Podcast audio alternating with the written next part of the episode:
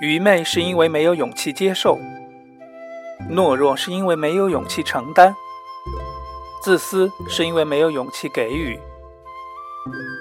七七八十一，勇气播客，每一秒钟都勇敢。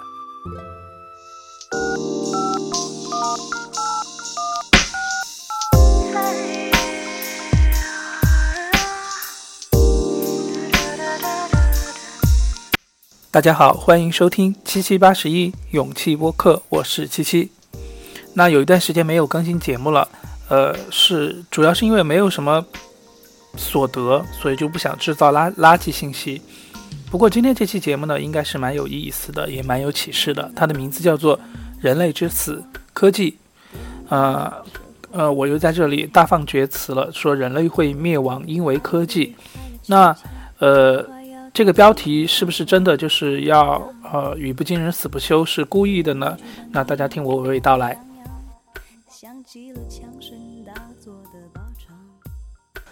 一九九九年呢，啊，基姆里维斯的一部电影叫做《骇客帝国》，英文名叫《The Matrix》，啊，是非常的有名，引起了轰动。他在 i i m d b 的这个电影排名是前二十名，好像是。呃，应该是前十名吧。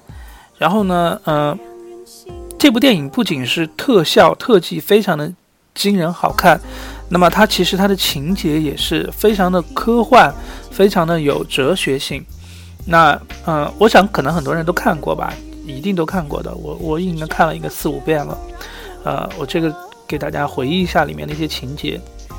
他是这样讲的，呃，在未来未来的某一个时候呢，啊，人类已经全部被电脑所控制了，呃，电脑把人关在一个，嗯，关在不同的那个容器里面，身上插满了管子，里面有营养液，就像胚胎一样，呃，嗯，电脑需要人类身上的那一一种就是生物能源吧，就是，就打比方说热能，呃。然而呢，电脑呢制造出很多程序，人虽然被关关在那个小小容器里面，但人感觉到自己是生活在不同的程序里面，感觉自己是真实的。他们在呃那个虚拟的程序里面，觉得自己在工作，在吃饭，在生活，嗯，也有美女，也有金钱，也有权利什么什么的。但其实这一切都是虚幻的，真实的他们只不过是被关在一个像玻璃一样的里面有很多营养液的一个盒子里面而已。那有一部分人呢，他们。就是，呃，察觉到了这种情况，但是呢，因为整个世界都被控制了嘛，他们是唯一一部分知道真相的呃人，那么就包括吉姆里维斯，他们就一直被这个电脑所追杀，呃的这么一个故事。所以说呢，就是说未来他描述的未来的情况，就是说人类被电脑所控制了，呃，活在一个虚拟的世界里面，这看起来是。呃，当时看起来是非常超前的，觉得这嗯耸人听闻。但是现在，呃，过了这么多年，我们来看看是不是真的呢？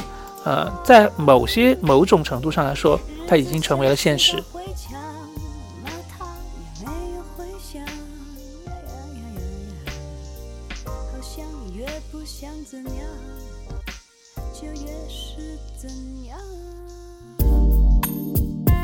七八十一勇气播客。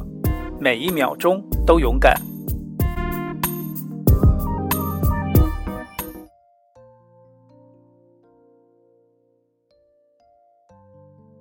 好，接下来我要加快一下节奏，就是说我会描述一下，就是说我们现在我们还没有到被电脑控制的一个。局面，但是其实也差不太多了。我将会从几个方面来说，人其实最重要的就是呃吃穿住行吧，这就是人的生命的一个呃基本的一个东西。那么首先我们来说吃和穿。那么呃在电脑和科技和这个商业社会，主要是这个科技带来的这个东西里面呢，就是说人的眼睛已经瞎了，味觉已经没有了。呃，为什么这么说呢？呃，我们，嗯，我们比如说，我们看到一幅广告画，一个穿着围裙的像一个祖母一样的人，呃，嗯，手拿着一根一根铁签子，上面串着一些烤肉，这会给你一个感觉，就是说，呃，你买到的这个牛肉也好，或者是猪肉也好，它是一个，就是说，嗯，农场的一个主妇他们用传统的方式给你做出来的，对不对？他会给你这种感觉，但实际上呢，大家都知道这个肯德基的，或者是说像这样的企呃餐饮企业，它的作品的做法其实都是机器流水线，都是流水线出来的。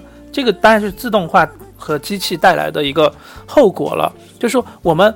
以为我们吃的这个东西是叫什么？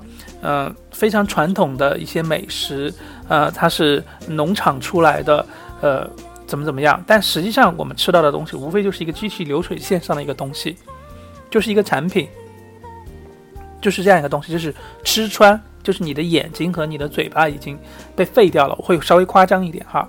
然后我们再来说住行，住和行呢，这往往就是一个跟你的手。嗯，你要啊砍木头，你要修房子，嗯，你要走路，你要怎么怎么样的一个东西，是跟你的手和脚非常有关系的一个东西。但现在呢，呃，基本上就是已经完全被科技所取代了，就是住和行哈，你完全不需要去做这样的事情了，就是你的手和你的脚已经被折断了。我再夸张一点哈，这个部分我说的很快。再下一个部分就是人的一个，呃，上上升一点就是人的 emotional，人的呃社交的一个东西了。就社交这个东西其实是你情感上的一个跟心有关系的一个东西。但实际上我们现在看现在的社交呢，当然全部都是微信这样子的社交媒体啊，internet 这样的东西改变了。那呃，它带来的一些改变，我想所有人都经历到、经历过了。呃，QQ 和呃以前就是那个网络聊天带来的那种、那种、那那种 message 这种交流的方式呢，相对于人与人见面的那种交方式呢，已经不是那么真心了。那么在现在现在这个叫什么微博的这种私媒体的这种方式的呃对比之下，它相对于电话和呃 QQ 这样的一些叫那个叫即时通讯对相比，那就更加的虚伪和虚拟了。所以人的情感其实也是不再那么有心了。好，最后我们来说一个极端的例子，就是生理。你知道，呃，你要做做那件事情，一定要那样那样，对不对？但现在很多人都不是那样那样在处理了，呃，我就不用说明了，就是说，呃，一切的东西都不再那么真实了，啊，当然还没有到就是说我们完全被电脑控制住的那个局面，但基本上就是说，在科技面前，我们的生活已经，呃，不断的不断的。在走向一个虚拟化了，而我们也呃乐见其成。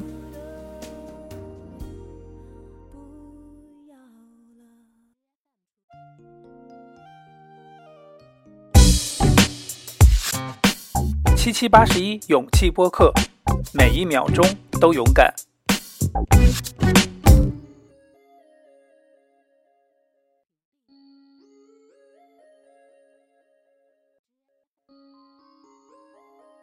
那你现在听到的配乐呢？是莫文蔚的《遇见另一个自己》，基本上这有点一个有点神经病的一个歌曲。你想，你遇见了另外一个自己，OK，它特别适合我们现在讲的这个话题，就是说什么是真，什么是假，在科技的一个社会里面，呃，你是不是你自己？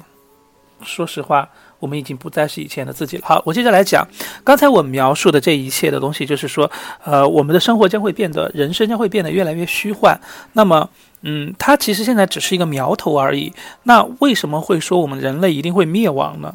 它其实有一个，就是说，呃，有两大原因就可以预见这一点。第一点就是我来说，呃，机器的厉害之处，就是说，呃。它其实两个原因，一个是机器的厉害，第二个是人的软弱。我们先来讲，先来讲机器的厉害。那么，呃，我在大学里面，就是最近我学了一门课，大概一年前吧，学了一门课叫做 Machine Learning，就是机器学习。那学了这门课之后呢？啊，我觉得这应该是说，如果大家现在还没有报专业的话，或者是说，呃，还没有决定自己的领域的话，这个这个专业我非常推荐给大家。我觉得这是未来人类的一个，嗯，就是科学的一个，呃，非常有潜力的一个一个领域。其实现在已经非常有领域了。它实际上什么意思呢？就是说。怎么样让教机器来学习？我们知道以往的机器就是说，啊，你让它洗碗它就洗碗，你让它烧水就烧水，你让它啊组装一个螺丝它就组装一个螺丝，它其实没有一个智能的一个东西，就是说它嗯，虽然说它洗碗可能洗得比你干净，呃，但是它不够聪明，它不像人这么聪明，这就是人比机器厉害的地方。但是机器其实它。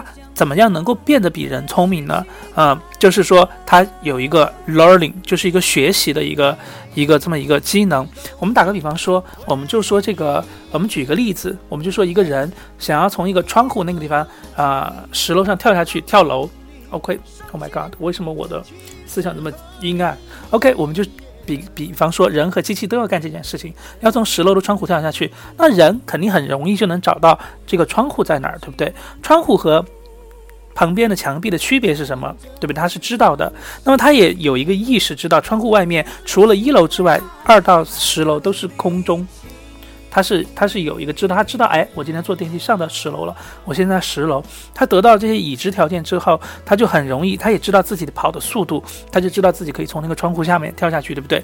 但是我们知道机器是做不到的，机器呢就好像是那个扫地的那个机器一样，它最开始的时候它会有点傻，东撞西撞，东撞西撞，他也不知道窗户在哪儿。你要让他跳下去，他没那么容易。但是呢，机器的厉害之处就是它人类可以给它一些算法。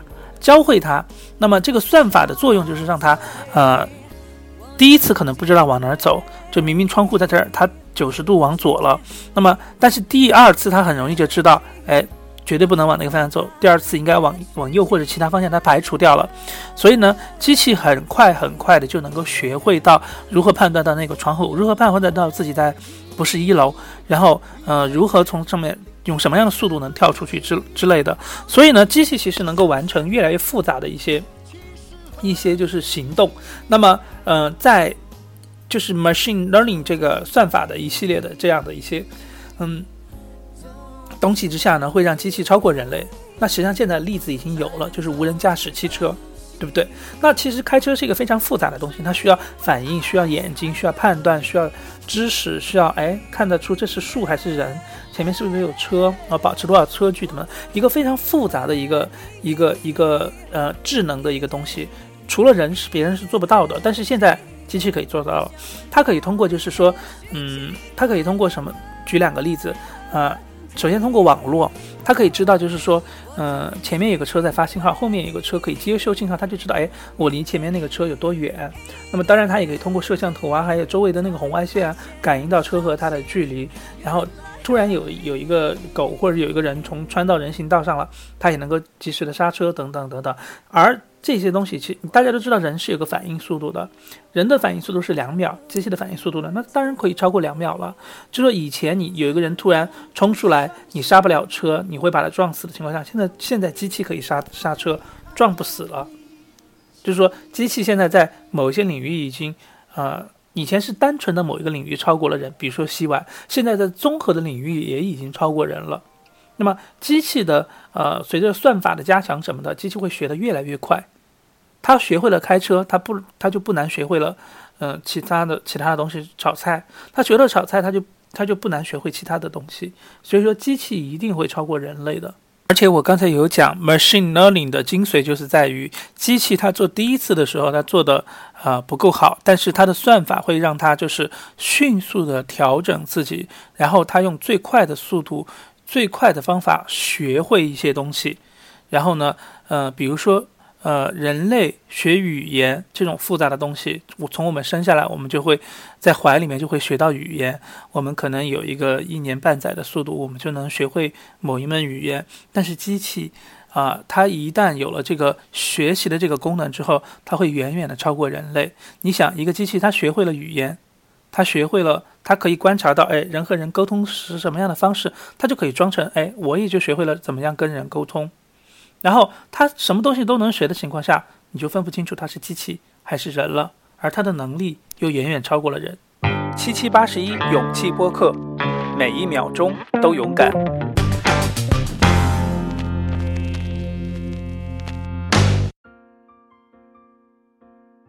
那么，为什么说人类会灭亡的？呃，第二个原因是因为是人的本身的软弱之处。刚才说的是机器的厉害，我们现在来说说人的软弱之处是什么？其实就是人的七宗罪。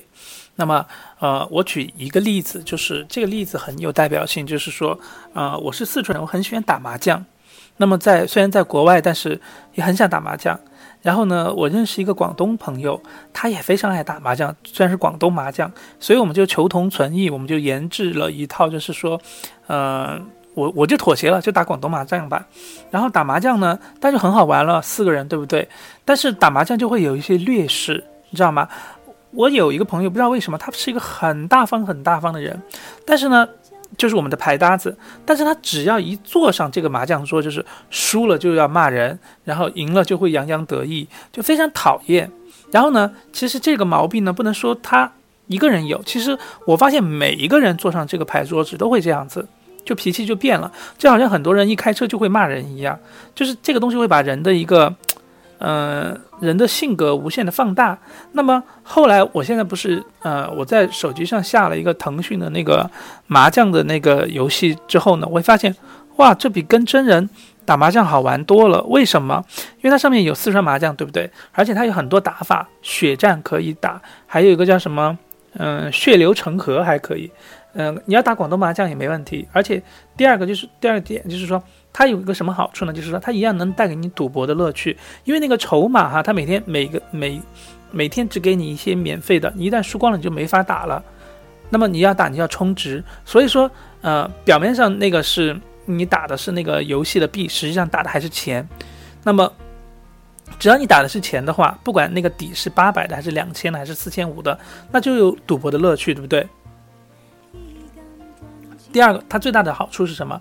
它最大的好处是你不用跟真人产生冲突，然后你要约四个牌搭子也不容易，对不对？经常说三缺一，三缺一就是不不容易约到四个人嘛。那有网络这种东西的话，那就很方便啊，什么都可以，随时都可以打，手手机拿拿起来就可以玩。而且还有一点是什么？就是不用跟人吵架，不会产生矛盾，你再也不用担心啊，打了麻将连朋友都做不成，我不会冒这样的风险。还有一个好处是什么呢？我们打麻将之前，我们都不都得说玩多大，对不对？你说你打，呃，有些人穷一点，或者是说，嗯，心脏负荷能力没那么大，你说我们今天就打五块吧。有些人就要玩一百，对不对？那么如果你打这个腾讯的这个麻将的话，就是说，嗯，那看你自己了。你可以玩那个八百的那个底的，就是一场最多输八百，或者是说八百的倍数的话，你也可以玩四千五或者是一万的那个底的。就输一场，就是说一万或者是四千五的倍数，你想玩多大多大都随你，而且你每一把都可以变。那当然比真人就有些好处了，对不对？所以我举这个例子就是说，人类先天有一些缺陷，就是说容易就是说，呃，嗯，赢的时候洋洋得意，输的时候就怨怨天尤人，这就是人的一个本性。有些人通过道德的修炼让自己稍微高尚一点，但是，呃，有一些人就往往做不到。但这就是人一个人的本性。我说实话，虽然我是一个输得起的人，但是，呃，我上了牌桌子也也比平常要容易生气一点点。虽然我尽量都，呃，无所谓，但是人这就是人的一个本性。而，呃，所以说呢，我们就会因为我们的人先天性的这些弱点，我们就会输给机器。那人还有什么样的一一个一个缺点呢？比如说，人是一个喜欢欺骗别人，甚至欺骗自己，有懦弱的这一面。所以我们会看到，现在人发出来的那个照片，嗯，基本上都是修过修过图的，对不对？所以你从这一点可以看得出来，啊，就是人是愿意欺骗自己的。那呃，我我之前不是有讲过，有一部电影是这么说的吗？呃，人。让自己的意志，呃，通过用通过自己的意志和自己的感官去控制一个虚拟的人，在外面真实的世界替他去上班，替他去社交，然后穿的光鲜亮丽，而自己在家里是一个大肥猪。嗯嗯，他觉得他活得非常的呃完美，实际上那是一个他自己只是躺在家里面，通过一些感官的设备，嗯，让那个虚拟的那个东西去帮他生活。所以说。嗯，人是愿意过这种虚拟的生活的。我再举一个例子，就是说，呃，以前日本有一个电视剧，就是好像是叫做《机我的机器男友》。对对对，对，机器男友讲述的就是说，嗯嗯，有一个公司生产了一个机器人，然后卖给了一个女孩让她试用，然后这个女孩开始就对这个机器人就觉得它这个机器没什么，就当个家用电器。但后来发现这个这个机器人有非常多的优点，它忠诚。他当然长得很帅了，当然身材很好了，而且他善解人意，他当然厨艺啊，或者是说那方面都很强悍之类的。然后慢慢慢慢的，这个女孩就接受了这个机器人的男友的身份的设定。当他失去他的时候，就觉得非常的难以接受。所以说，人在情感上或者在忠诚啊，或者是等等很多的方面呢，嗯，他其实是有他的那个 weak weakness weakness 在那个地方的，他很容易。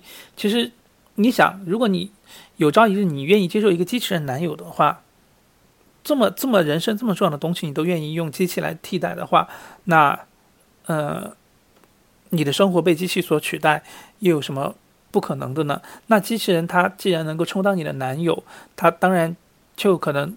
谋杀掉你，或者是说欺骗你，或者是控制你，或者是怎么怎么样？未来的一步一步的，就是说人的，嗯，生活很有可能就会慢慢的，呃，一点一点的被机器所蚕食，然后慢慢的就会，嗯，对，就是我刚才说那个人类，呃，人类之死了。